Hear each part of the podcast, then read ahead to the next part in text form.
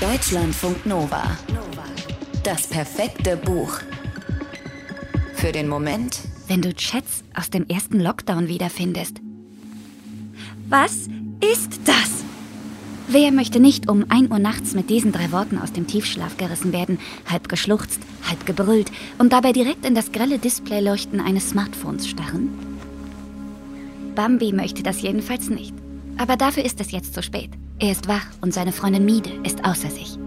Er weiß nicht genau, was sie in seinem Handy entdeckt hat, aber er weiß, dass das Beweismaterial erdrückend ist. Und trotzdem versucht er, die Wogen zu glätten. Von es hat nichts bedeutet bis hin zu es ist passiert, bevor es zwischen uns ernst wurde, spielt Bambi alles durch. Vergebens. Miede glaubt ihm nicht. Zu Recht. Und jetzt steht Bambi kurz nach eins auf der Straße. Dass es mitten in der Nacht ist, ist das eine. Dass er aber gar nicht draußen sein dürfte, ist das andere. Wegen der Pandemie hat sich die komplette Stadt in den Lockdown begeben. Nur lebenswichtige Wege sind erlaubt. Und wie erklärt er den Cops, dass er gerade von seiner Freundin rausgeschmissen wurde? Aber da sind keine Cops. Lagos ist wie ausgestorben.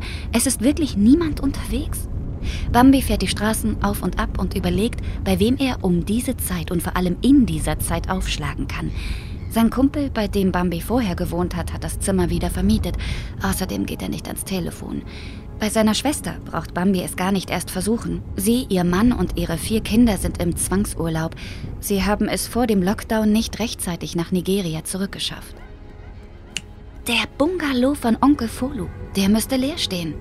Fulu ist der erste Mensch, den Bambi kennt, der an dem Virus gestorben ist. Und das ausgerechnet, als er und Bedemi, Bambis Tante, nach vielen Versuchen ihr erstes Kind erwarteten. Hatte Bambi ihr überhaupt sein Beileid bekundet oder ihr zur Geburt gratuliert? Ach, verdammt. Egal. Auntie Bedemi wird nicht mit dem Baby in dem leeren Bungalow geblieben sein. Sie wird zu Verwandten gereist sein, klare Sache. Und Bambi weiß, wo der Ersatzschlüssel versteckt ist. Würde er auch nur ansatzweise ahnen, was ihn drinnen erwartet, würde er die Beine in die Hände nehmen und abhauen. Im Haus erwartet ihn nicht die erhoffte Stille, sondern eine aufgebrachte Tante, ein wirklich sehr kleines Baby und eine dritte Person, mit der Bambi niemals gerechnet hätte. Mit Das Baby ist meins legt die nigerianische Schriftstellerin Oyenko Braithwaite nach ihrem weltweiten Erfolg Meine Schwester, die Serienkillerin, einen nächsten spannenden, komischen und mit 120 Seiten sehr kurzweiligen Roman vor. Und weil Oyenko Braithwaite es drauf hat, bringt sie in Das Baby ist meins die weltweite Corona-Pandemie, Mutterschaft, den Verlust eines Kindes und das Patriarchat so unter, dass man beim Lesen unweigerlich die Detektivin oder den Detektiven in sich entdeckt und wissen will, was ist hier los? Und das fragt sich auch Bambi. Vor ihm steht seine Tante Bidemi. Hinter Bidemi sitzt eine junge Frau, Esohe. Bambi kennt Esohe. Aber er kriegt es einfach nicht zusammen, warum ausgerechnet sie, ausgerechnet jetzt, ausgerechnet hier ist. Im Lockdown, in diesem Haus. Schließlich war sie doch Onkel Folus Geliebte. Bambi legt sich schlafen, während Bedemi Isoa aufträgt, für ihren späten Gast eine Mahlzeit zuzubereiten.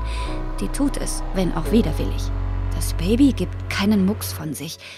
Draußen kräht ein Hahn, mitten in der Nacht. Bambi steht gerade in der Dusche, als er die Schreie hört. Es ist längst hell und die Sommerhitze drückt ihm schon jetzt aufs Gemüt. Die Schreie kommen aus Auntie Bedemis Zimmer.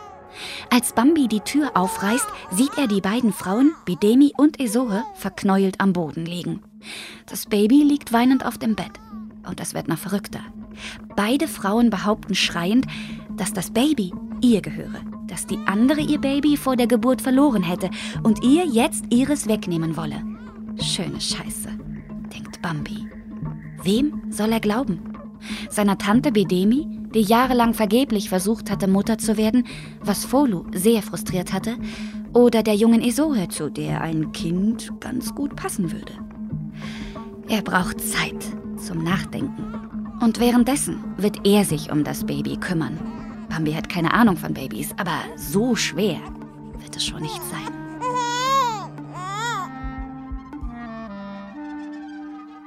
Das war das perfekte Buch. Und es ist eine ziemlich klare Sache, dass Oyen Co. Braithwaite keine Tipps mehr braucht, wie man einen Bestseller schreibt. Aber vielleicht ihr. Fakt ist, es ist nie zu spät dafür. Und Fakt ist auch, dass man im besten Fall von den Besten lernt. In einer aktuellen Folge vom Podcast Flexikon haben meine Kolleginnen Steffi Banowski und Anne Radatz von Enjoy die Autoren Sebastian Fitzek und Christian Huber zu Gast. Der eine schafft es, dass man einen kompletten Roman durch die Luft anhält, der andere schafft es, dass man nicht weiß, lache ich noch oder heule ich schon. Wie sie das schaffen, erzählen sie euch im Gespräch mit Steffi und Anna. Und weil das sehr unterhaltsam ist, sei euch diese Folge an dieser Stelle herzlichst empfohlen. Zu Flexikon sei noch gesagt, dass es sich dabei den eigenen Angaben nach um einen Klugscheißer-Podcast handelt. Ich würde sagen, dieser Podcast verspricht thematisch jede Menge Kopfbambule.